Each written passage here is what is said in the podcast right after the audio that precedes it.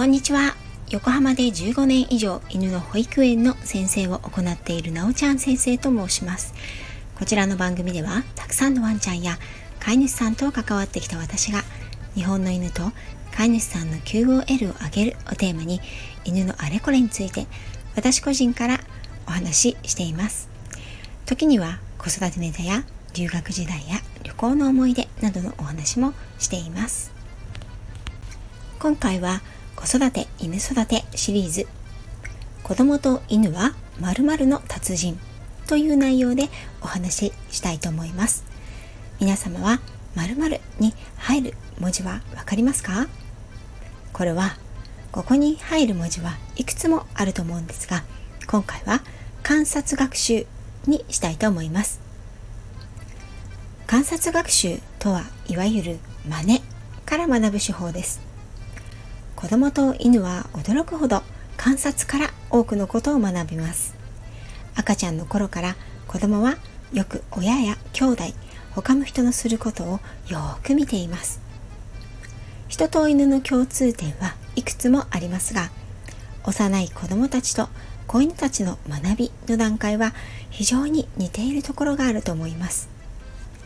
その一つは非言語であるということが共通するかな。と思います。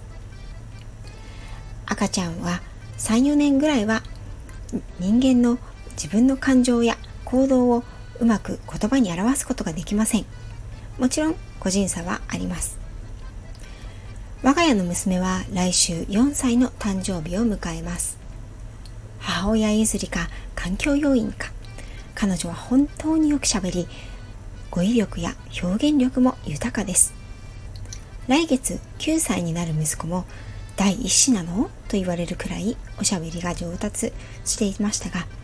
これは完全に私の血統ですね。比較にならないぐらい娘の語彙力表現力は達者です。我が家の子供たちは共に0歳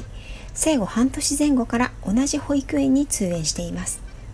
またよく出かけてたくさんの人たちに会ったり会話をしています。環境も状況もほとんど変わりはありませんが子供たちに限ってですが上に兄弟がいるいないで全く違うんだなと感じることが多くあります。この状況の時にこの言葉を表現を体勢を格好を動きを使うんだということをこちらが教えるまでもなくいろいろなところからすでに学んでいるんですよね。そしてその相手は共にいる。時間が長い親兄弟が一番多いなと思います。下の子は上の子を見て育ちます。上の子が怒られている時にコソコソコソとお片付けなんかをしたりします。それを見て面白いなと思います。ああお兄ちゃん怒られてバカだね。私はいい子ですよ。ということを全力でアピールしているんですよね。犬もある程度同じことが言えます。以前外国人の飼い主さんが飼われているワンちゃんをお預かりしていたことがあります。この子は完全に英語の環境で育ち飼い主さんも日本語が怪しいというレベルでした。この子は主にホテルで毎回数日から長いと数週間のお預かりをしていたのですがそのうち完全に日本語も理解するようになりました。その当時犬の保育園でレッスンをしている子たちと一緒に過ごすことも多かったその子は彼らがレッスンをしているのを毎日眺めているうちにあの言葉の時はあれをしたら自分もおやつがもらえるんだということが分かったんですね。教えてもいないのにハウスとかマットとかお座りとか覚えてしまったんですね。ある時ハウスと言ったら一緒になって自分のクレートにさっと入っていかにも僕も参加しますよ。よろしく！という表情でおやつが来るのを待っていたのは面白くて今でも思い返すと笑ってしまいます。これはうちの御子年にも全く同じことが言えます。私が直接彼に何かを教えていなくても隣で見ているだけで彼は「ははーんこれをこうするんだな」ということがすぐに分かって同じ行動をします。犬の観察学習能力は大変優れています。このことからも言葉をかけるよりも行動を見せる方が学習しやすいということがわかります。多頭飼いのお宅でも同じようなことが日々起こっていると思います。特に聞かれるのはトイレトレーニングで1頭目は苦労したけれど2頭目は1頭目がしているのを見て何も教えていないようにすぐできるようになったということはよく聞かれるんですよね。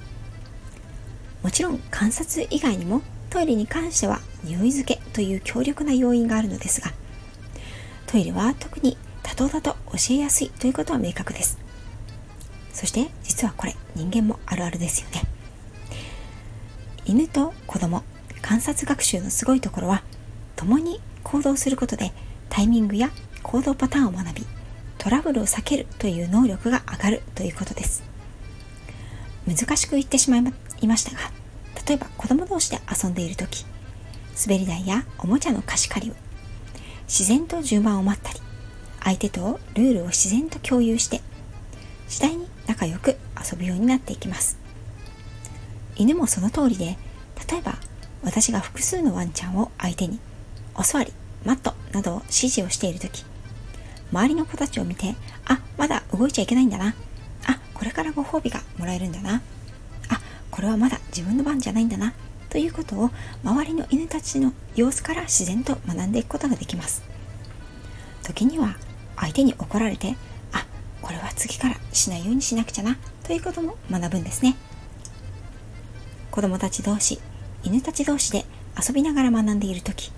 私たち親や飼い主が手出し口出しをすることはタイミングをよく測る必要があると思います。むやみに手を出しすぎるのも放置しすぎるのもよくありません。仲良く遊んでいたと思ったらなぜか取っ組み合いの喧嘩をしているなんてことは犬にも子供にも特に男の子同士はよくあることですよね。犬と子供が観察通学習が得意な理由。それは犬と人間が共に社会生活集団生活を営む動物である。ということが主な理由に挙げられそうです。集団生活。社会生活を営む動物。しかもそれぞれがその集団の中で役割を担いそれを果たすという場合共に生きる相手との調和共生は第一条件です。そのために相手の出方行動タイミングを見て自分にデメリットがなくメリットを多く得られるように先人をよく観察してその行動を真似するということが一番早いんですね。子供も犬も本能的にそれをよく知っています。だからこそ自分の近くにいる存在をよく観察し真似をしメリットがある行動をいち早く取り入れデメリットを避けるために相手を観察して行動します。そしてこれは人と人犬と犬だけでなくもちろん人と犬の間でも行われる観察学習で特に犬たちは人の行動を非常によく観察しどのタイミングでどういう行動をどういうパターンで飼い主さんや家族が行っているのか。それは自分にどんなメリットとデメリットをもたらすのか。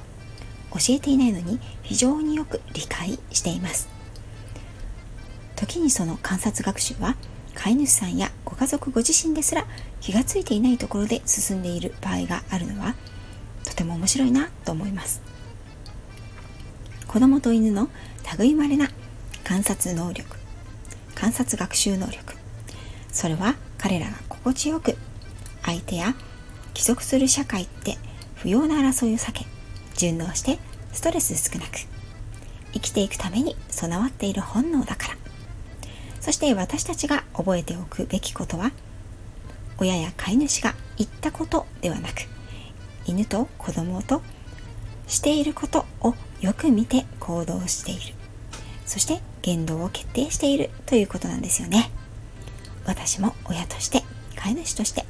改めて我が身を振り返らなければいけませんねということで今回はここまでになります最後まで聞いていただきありがとうございました。